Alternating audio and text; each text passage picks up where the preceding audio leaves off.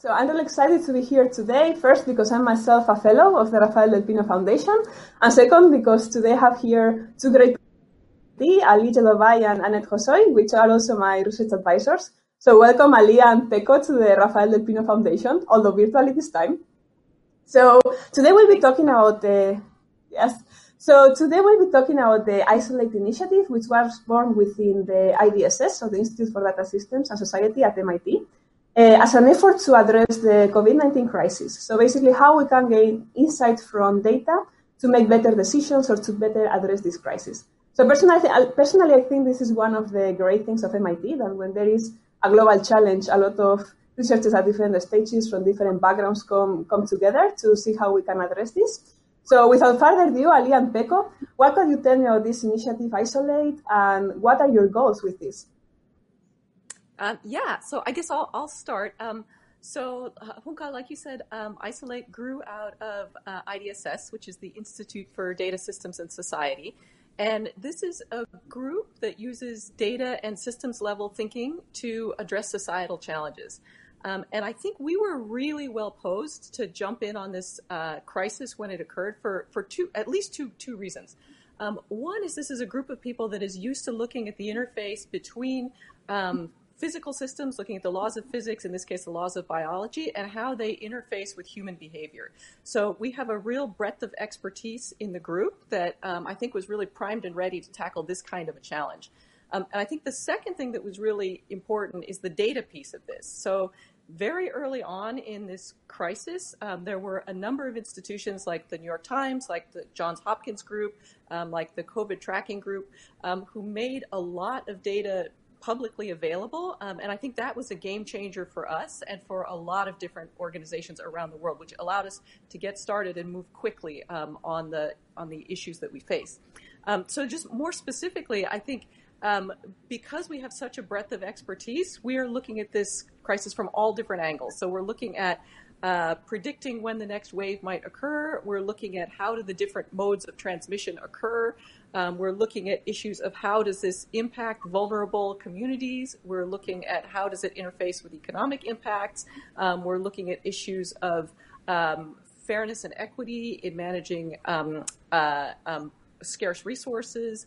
Um, so sort of everything from like the fundamental physical me- mechanisms of transmission all the way up to how do you start to address, how do you start to make policy at you know the the the level of universities, at the level of cities, at the level of states, and at the level of the sort of a, the global um, impact. Ali, do you want to add mm-hmm. something? Very interesting. Yeah, I just wanted to um, echo what uh, Peko said, and uh, basically just add that what was interesting here was that we were operating in a in a different mode than how you know uh, we operate as as as academics, basically. That you know, usually we deliberate, we think about things, we uh, take a few months to years to write a paper, we send it for review, we go back and forth, then then we say, okay, this problem is solved. Maybe in a few years someone will use it. Uh, this was very different because we had to act right away. Uh, so we had uh, basically daily meetings uh, to look at the data to see, okay, what's the new data? What can we do today? What new insights do we have today? And what do we have to say right now? Not to have it be, you know, uh, an academic exercise, but something that could actually have an impact. It could have a policy implication. So this was, you know, very interesting. And the great thing about IDSS was it was essentially designed to be able to do things like that. Uh, so we've been doing this essentially daily uh, for for a long time to to address this crisis. Yeah, so we sort of people, that, um, yes. for for people mm-hmm. who are um, who, sorry, just to add to that, for people who are interested in seeing what we've been doing, um, we are posting all of the results on the IDSS website, which is idss.mit.edu.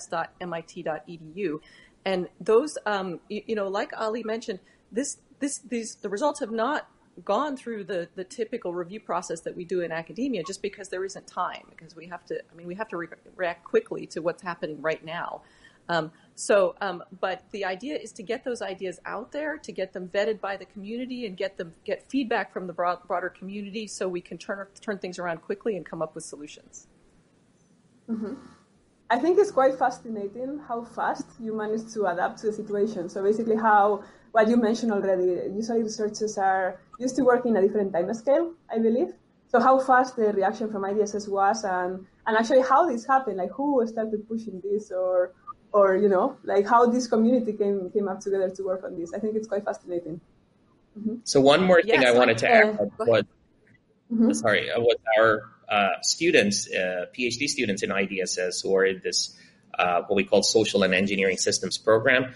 This uh, the this unfortunate crisis was essentially the type of problem solving that this program was designed for. So it has you know, this is a problem that is multifaceted. You know, it has data, as as uh, Peko said, it has uh, a basically a biological system, a transmission mechanism, you know, modeled by uh, mechanistic laws, and it has uh, social, economic, uh, and other uh, aspects. So we need to blend all all of these together, which and and our students stepped up to the challenge absolutely. Yeah, the students have been have been tremendous. And um, and Hunkal, your question about about how we got things up and running so quickly.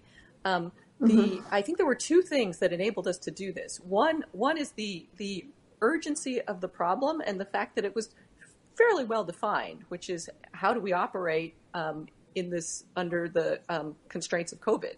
Um, and the second thing that I think was really essential in getting us up and moving quickly was the fact that the data was readily and publicly available quickly. And I think that's how we actually got it kicked off is that a number of us noticed, hey, the data is here. This is what we do. We should solve, we should address this, right? So, um, getting rid of that hurdle of getting to the data, I think was really essential. So I think again, uh, kudos to the organizations that got that data out there quickly and really enabled people to do a lot of work um, right out of the gates. Mm-hmm. So related to this, I guess that this is a bit of a tricky question, but we have seen that a lot of research groups and researchers that maybe traditionally have not been working in epidemics, they sort of shifted their research efforts towards this COVID-19 crisis. So what, what is it that uh, makes this initiative within MIT different from what is happening in other universities around the whole world right now? So this is a the, this is a great question. So uh, first of all, some of us have been looking at uh, basically epidemic spreading processes on networks for some time. I, have been mm-hmm. um, working on this uh, for some time, mostly on the theory end of things. Um, and uh, and other people in the group also have been working on similar problems, even though we were not epidemiologists. Uh, but we were network scientists. You know, we knew dynamics and and epidemic models. In fact, that's something I teach in in my course every year. Um, the thing that we uh, was very challenging about about this problem uh, is is the fact that because of the exponential growth nature uh, of the problem, the the, the trajectories of of the uh, epidemic spread, the things that you care about, the parameters that you care about, are very sensitive to the assumptions you make. Right. So if you want to figure out, okay, how do things spread? If you wiggle the parameters a little bit because of the nature of the exponential growth, uh, things change. That's why all the estimates were all over the place. So we have had epidemic models going back to 1920s. Uh, this is the effort that came out of the first uh, major pandemic in 1918 uh, that you know sort of mathematized this this science of uh, epidemiology. Um, but the problem is that there there are too many moving parts. There are a lot of sensitivities. So we had to sort of blend different approaches um, and roughly speaking, there are two approaches here. One is sort of a uh, mechanistic approach that uh, basically you try to describe the epidemic spread as a model given by differential equations using descendants of the 1925 model, the more sophisticated ones, uh, with that have many parameters to tune, and then you use the data to figure out what these parameters are. And then the other approach is to just look at this as a uh, curve fitting exercise to say, okay, there's some process that is unknown, and and you have some data, and and you basically want to pick some some sort of a, uh, a, a basic fun, uh, basis function or other things to to sort of try to fit the parameters. And if you look at the literature, the efforts, uh, there both of them are are there, and both have advantages and disadvantages. One of the things that we've done that is sort of different is is try to make a connection between these two types of approaches and um, and have data driven models that also have structural properties. Yeah, and I would so I would I would second what what Ali has said that I think the the thing that's unique about us. Well, actually, first let me say this. Uh, I think that, that this is now this is a global crisis, and I think this is all hands on deck. So I, I think if, if people are are working on the same problem, I think that's great. I think that this is not a time to be territorial the way we can sometimes become in academia. I think everybody needs to, needs to do whatever they can on this problem. And you know, if two groups are doing something similar and they come out with similar answers, that's terrific because then we can have some confidence that this is this is something robust that we can now start to implement, right? So that that's the first thing I'd say. Um, but ha- having said that, I, I do think there is something that is a little bit unique about what we do, which is the breadth of expertise um, in our group. Um, so, for example, just from a from the personal point of view, um, my background is as a fluid mechanician, and fluid mechanicians would not normally be part of these conversations, right? Uh, if you think about data systems and society, where's the fluid mechanics in that, right? Um, but you know, as my colleague uh, Lydia Bourouiba has said, um, uh, that or has shown, I think the, the modes of transmission of this disease is essentially a fluid mechanics problem because it's transmitted through droplets or through aerosols. And so you have to understand the physics, the physical mechanisms of how that disease spreads um, in order to understand sort of the, in order to control those, those vectors of transmission. Um, so the fact that this group um, is primed and ready to include a fluid mechanician in the, in the discussion um, and the fact that um, it, that it's not just me, you know, there's there's all different kinds of expertise within the group, um, and it's a community that is used to working across disciplines, that is used to communicating across disciplines, and has a lot of respect for what the different disciplines can offer. Um, I, I think that breadth is pretty unique to this community, and I think that's one of the reasons we've been so effective in this particular crisis.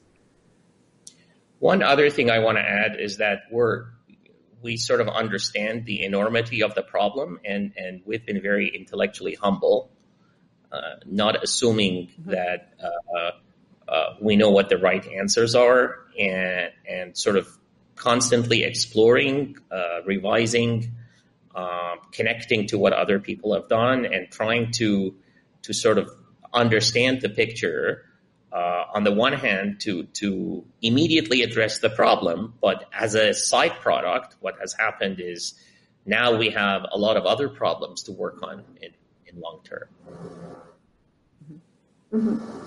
Yeah, this is really interesting. I think that scientific collaboration is more important than ever right now. Yeah, that's right. So, so yeah, I guess that something that you have been trying to do is uh, to better understand how this disease spreads but also like what would be the effect that certain interventions would have in that uh, in the spreading, right? And how we can control this more effectively. So, do you have any insights about uh, which policies that about the policies that already have been implemented, which ones turned out to be effective, which ones were maybe too cautious? Mm-hmm. Yeah. So one of the that's a great question. One of the uh, key ingredients in in the work that we do in this group is this ability to do uh, rigorous counterfactual policy evaluation. Um, so this is uh, a line of research that has been developed by one of my colleagues uh, over the uh, over the past, I would say, 15, 10, 15 years.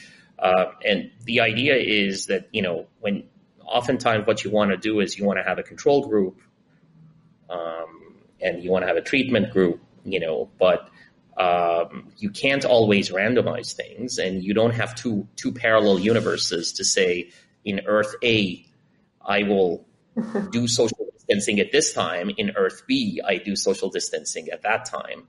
Uh, so that would have been ideal. Then then you could have a rigorous experiment to to sort of figure out what does what. Um, but um, what has happened is now that you know you have what you have. You know, different countries have made different policies, so you have to exploit the heterogeneity in the way they have reacted um, to to try to figure out can I create a synthetic version of of sort of the U.S. for example um, with a different policy.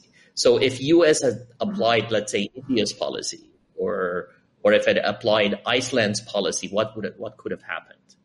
So uh, to do that, you have to use uh, uh, a technique called synthetic interventions and, and synthetic controls. I mean that's one way of doing it, and and that's we have local expertise in this area, and that really facilitated us being able. And if you actually look at our blog post, one of them specifically is is about this. You could see basically how many uh, uh, lives you would have saved if you uh, if one had acted earlier, or if countries had acted earlier, how many lives they would have lost if if they had uh, acted later. Yeah, and I, I, guess I can just uh, really quickly add. Um, uh, I think this this is an illustration of why it's so important to have the diversity of expertise because this concept of synthetic control is something that is known to economists, but is it is not so well known in the epidemiological community. So, if if you only had epidemiologists working on this, that is not necessarily an approach that would have naturally arisen. Mm-hmm. Yeah. Yeah. So so having multidisciplinary teams is really important from what you are saying. Yeah. So something that you mentioned is that, um, and this is true, and we have seen this, different countries have adopted different policies and also at different stages of the spread of the virus. So do you think that the culture of the society of the, let's say, what's the role that the culture of the society itself of a country could play in how effective the policy is?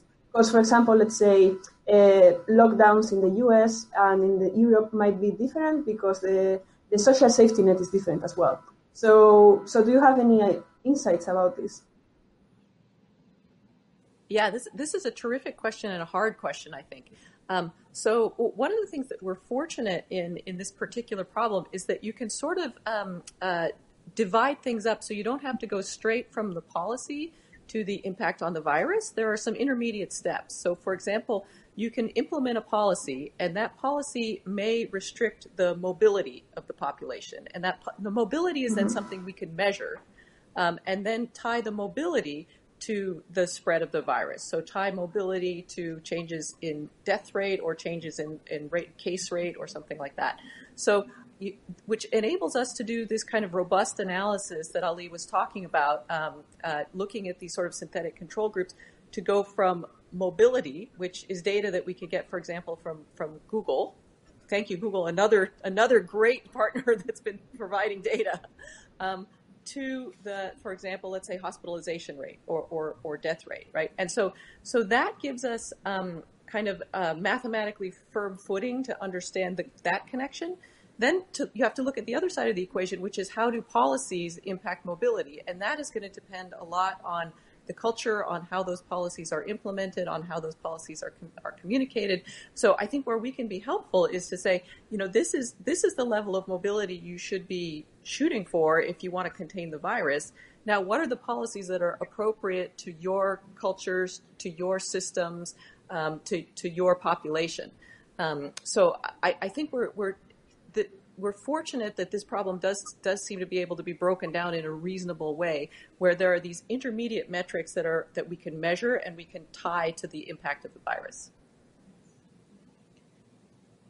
So uh, I just wanted to add that you know social, economic, and cultural uh, norms are are very important here, um, and even you know political systems like you know U.S. is a very decentralized system. Um, you know, so it's effectively U.S. is uh, 50, 50 states, 50, you could say almost like 50 countries with different healthcare systems, different cultures, different norms, and, and so forth. And then you have a country like South Korea where, you know, mostly because of previous uh, crises like SARS and, and other things, they were sort of readier and and uh, they were more able to adjust quickly, um, even though things happened around the same time between U.S. and South Korea.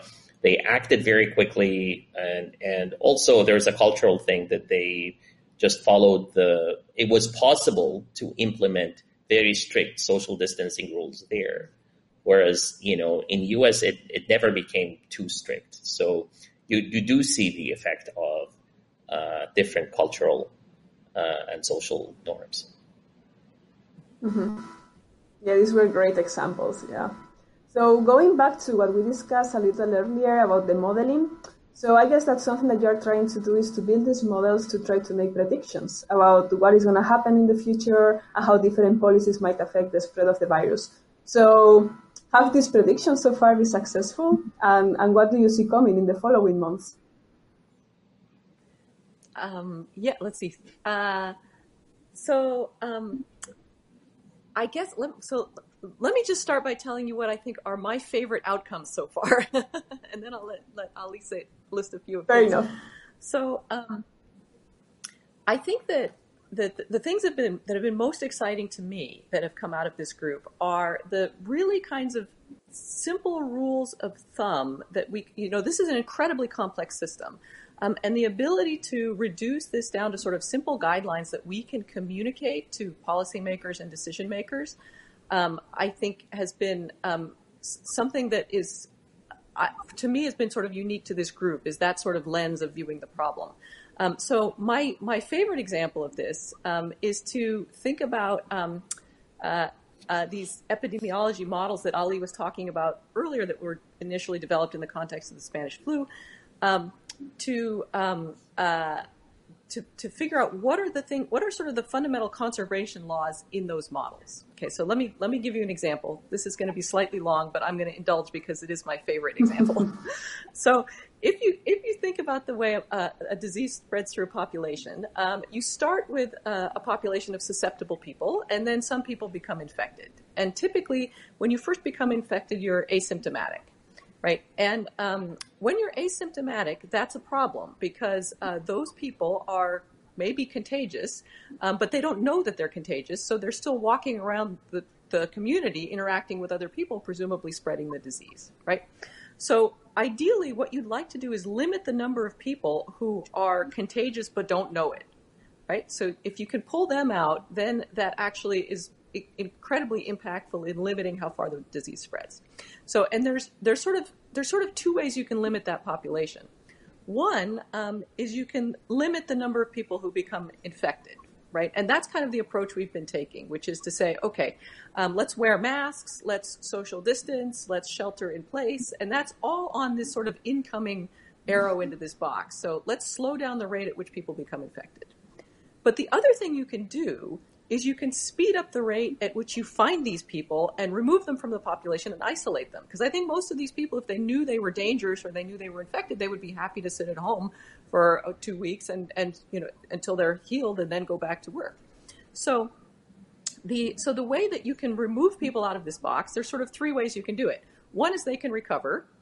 That's biology. We can't do anything about that. They're going to recover at the rate they recover.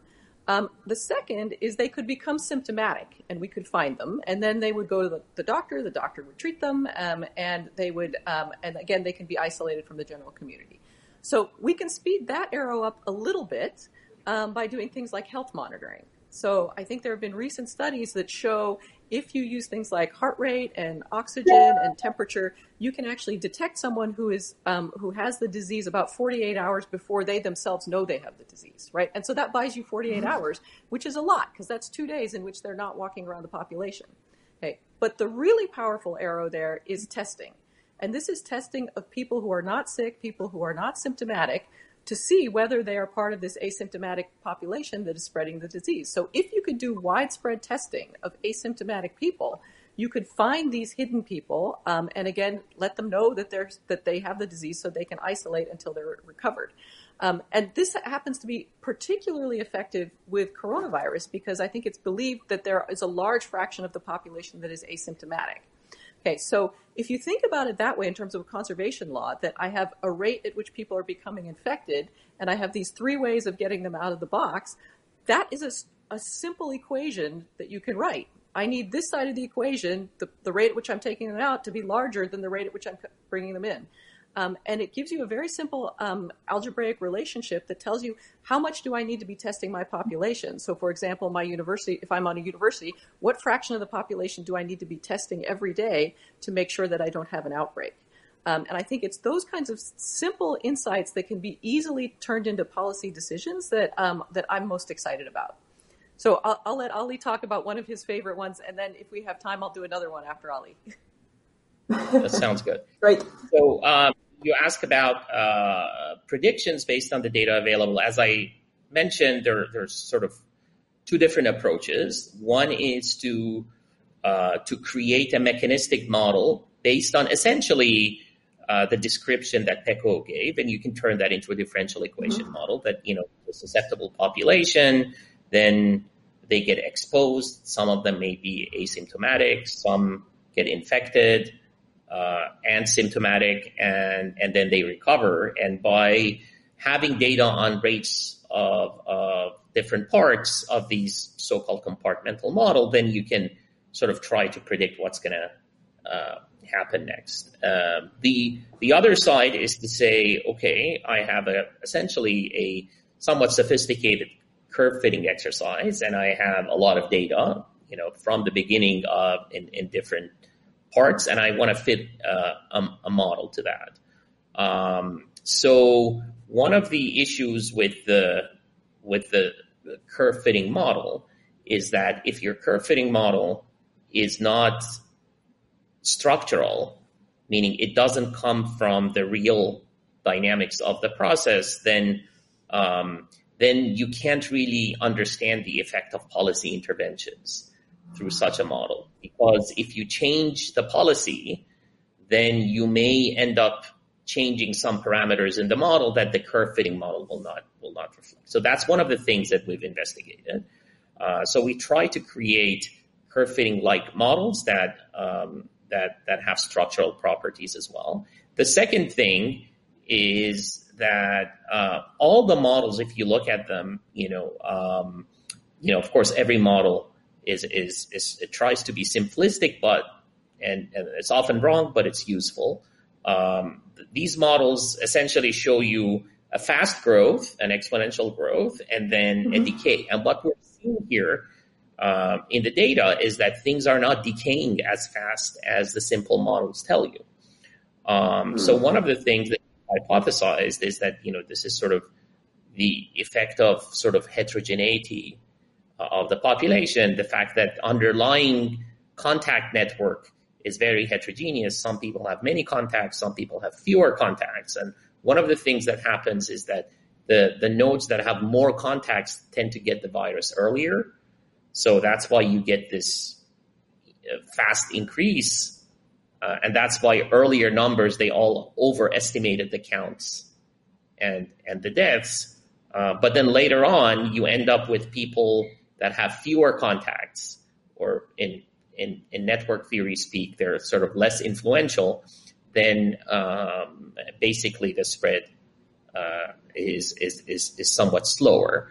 And so it's the culmination of all these factors that we're, we're uh, I think, taking into account to sort of at least, if we can't predict, when we can't at least explain what might be going on uh, which has been sort of one of the key ingredients of the work that we've done so far. Mm-hmm. I see. So the so, so, the, the, the, oh, go ahead. Go ahead. I was no, just no, going to say. So I, will I'll just quick I'll just quickly do um uh do do the other one that I'm I'm excited about. Um, which is which is masks. Um, and one of the reasons I'm excited about this one is because as a fluid mechanician, this is a fluids problem. Um, so, so the, the analysis we did here is that if you have someone who is infected, um, they as they're breathing and talking, they're emitting droplets or um, basically tiny droplets, which may or may not con- contain the virus. Um, and um, so you can solve for sort of the the prevalence of virus around this person. They're, they're going to be emitting some cloud. Um, and so now, if if I'm infected and I have a friend who is talking to me a meter away, I can calculate what is the bath of virus that they're interacting in, and if they they stand a meter away from me for half an hour, I can estimate how many viral particles they're gonna they're gonna ingest, right? And it's reasonably well known um, how many approximately how many viral particles you need to ingest before you become infected, or at least you can calculate a probability of becoming infected. Um, and then, uh, um, and then from that probability, you can calculate a probability as to whether or not things will spread within the population. So once you understand, once you can sort of quantify those mechanisms of transmission, I can now ask, okay, what happens now if I put on a mask? So if I'm infected and I'm wearing a mask, um, that mask is now going to filter the droplets that are that I emit when I breathe, um, and so I can now recalculate how many viral particles my friend is going to ingest, which is going to be considerably less because my mask has now filtered it. Um, and so you can actually quantify the impact masks have on how fast this thing will spread through the through the population.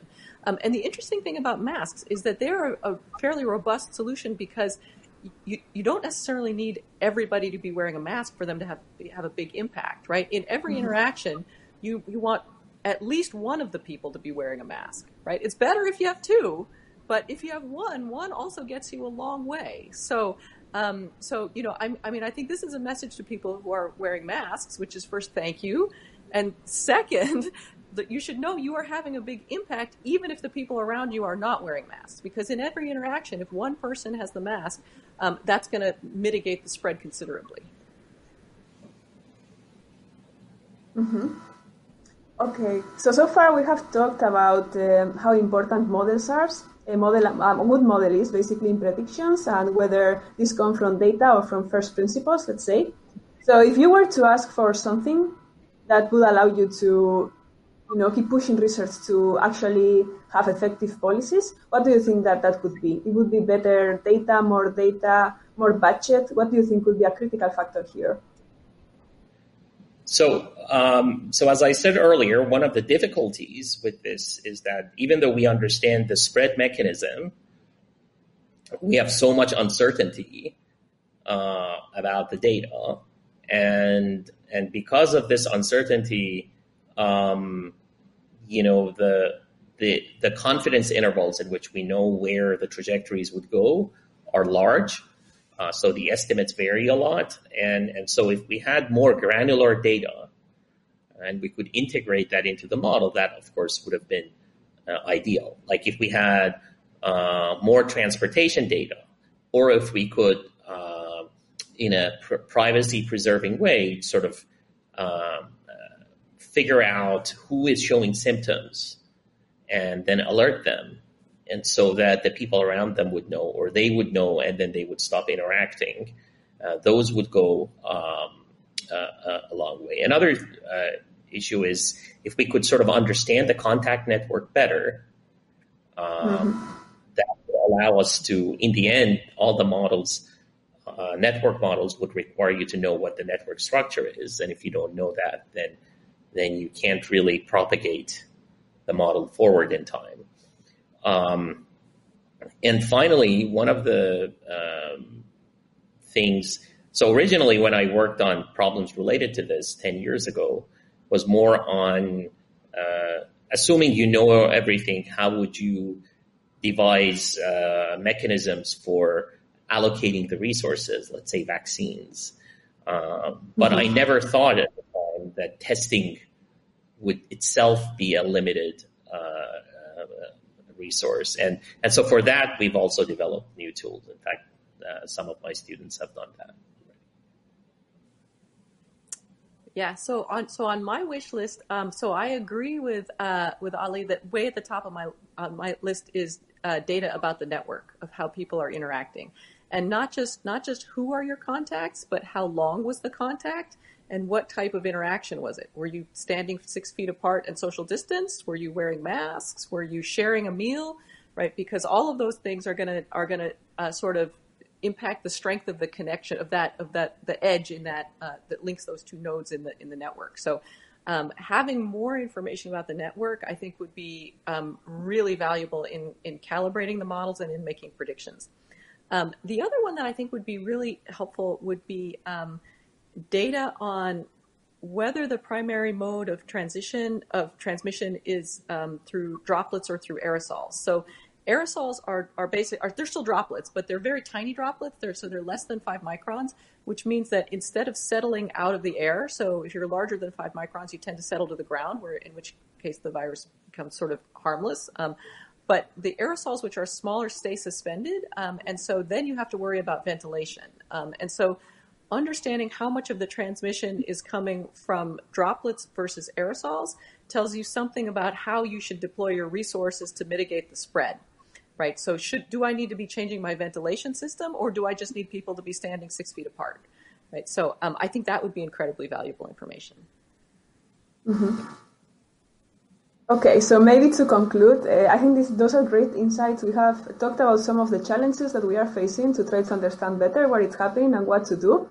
But are you actually trying to apply your insights, uh, collaborating through with the government or maybe with uh, universities as they decide whether they should have a whole semester online or, or with the students back on campus? So, so how, how applicable all this research is? Yeah, so I, th- I think we were uh, we're in a very fortunate position because we were able to move so fast, right? Um, so um, we now do have a number of people coming to us for advice. Um, so just a few examples. Uh, the state of Massachusetts just released their recommendations for testing in um, institutions of higher education, and our analysis is, is in that briefing. That's the recommendation from the state. Um, we also have an analysis in there on pooled testing that came from, from this group. Um, uh, we are working very closely with MIT to understand how to open the dorms, what is the what are sort of the maximum the maximum occupancy, what are the policies you need to implement. So there the decision makers are again being guided by the numbers. I mean, we can start to quantify the impact of different policy decisions so that they have the best information they have they can they can have as they start to make those those decisions about who to who to bring back and when. Um, and then I also just literally this morning got a, um, a note from the, the RADx group at NIH. So um, this is a group that's going to be um, uh, advising on how NIH is going to deploy their resources um, to uh, rapidly um, uh, launch new testing technologies. Um, and so they are also um, working with us to understand where what's the best allocation of resources and what are the tests that we're going to need for specific communities um, mm-hmm. later into the summer and into the fall. Yeah, so I just wanted to add that uh, we've we have had uh, uh, a good amount of impact on, uh, as Peko said, on on the decision making, or at least advised them on on the decision making, both at the MIT level um, and at the level of the state of Massachusetts. There's also been uh, individuals in our group have been interacting with groups that are sort of and helping them who are uh, advising the government of India uh, on, mm-hmm. on, on, on their approaches. So uh, I feel very good about uh, this this impact. That not that we've made any decisions. It's just we we're informing the policymakers of consequences of different types of decisions. Mm-hmm. Yeah, and I and I think that's that's the appropriate sort of way for us to engage. Like Ali said, you know, I don't think I don't think we feel like we should be making those decisions. I think I think our role is to give the best advice we can and to and to ground that advice in data so that people can make well informed decisions. Mm-hmm. Okay, this has been great. Thank you for being us uh, for being with us uh, here today and for sharing your expertise and all your work uh, about the COVID nineteen. And uh, yeah, so I'll just uh, I'll also thank you the Rafael del Pino Foundation for inviting us to this dialogue, and uh, for ev- to everybody that connected from home. So thank you very much, very much for joining us today.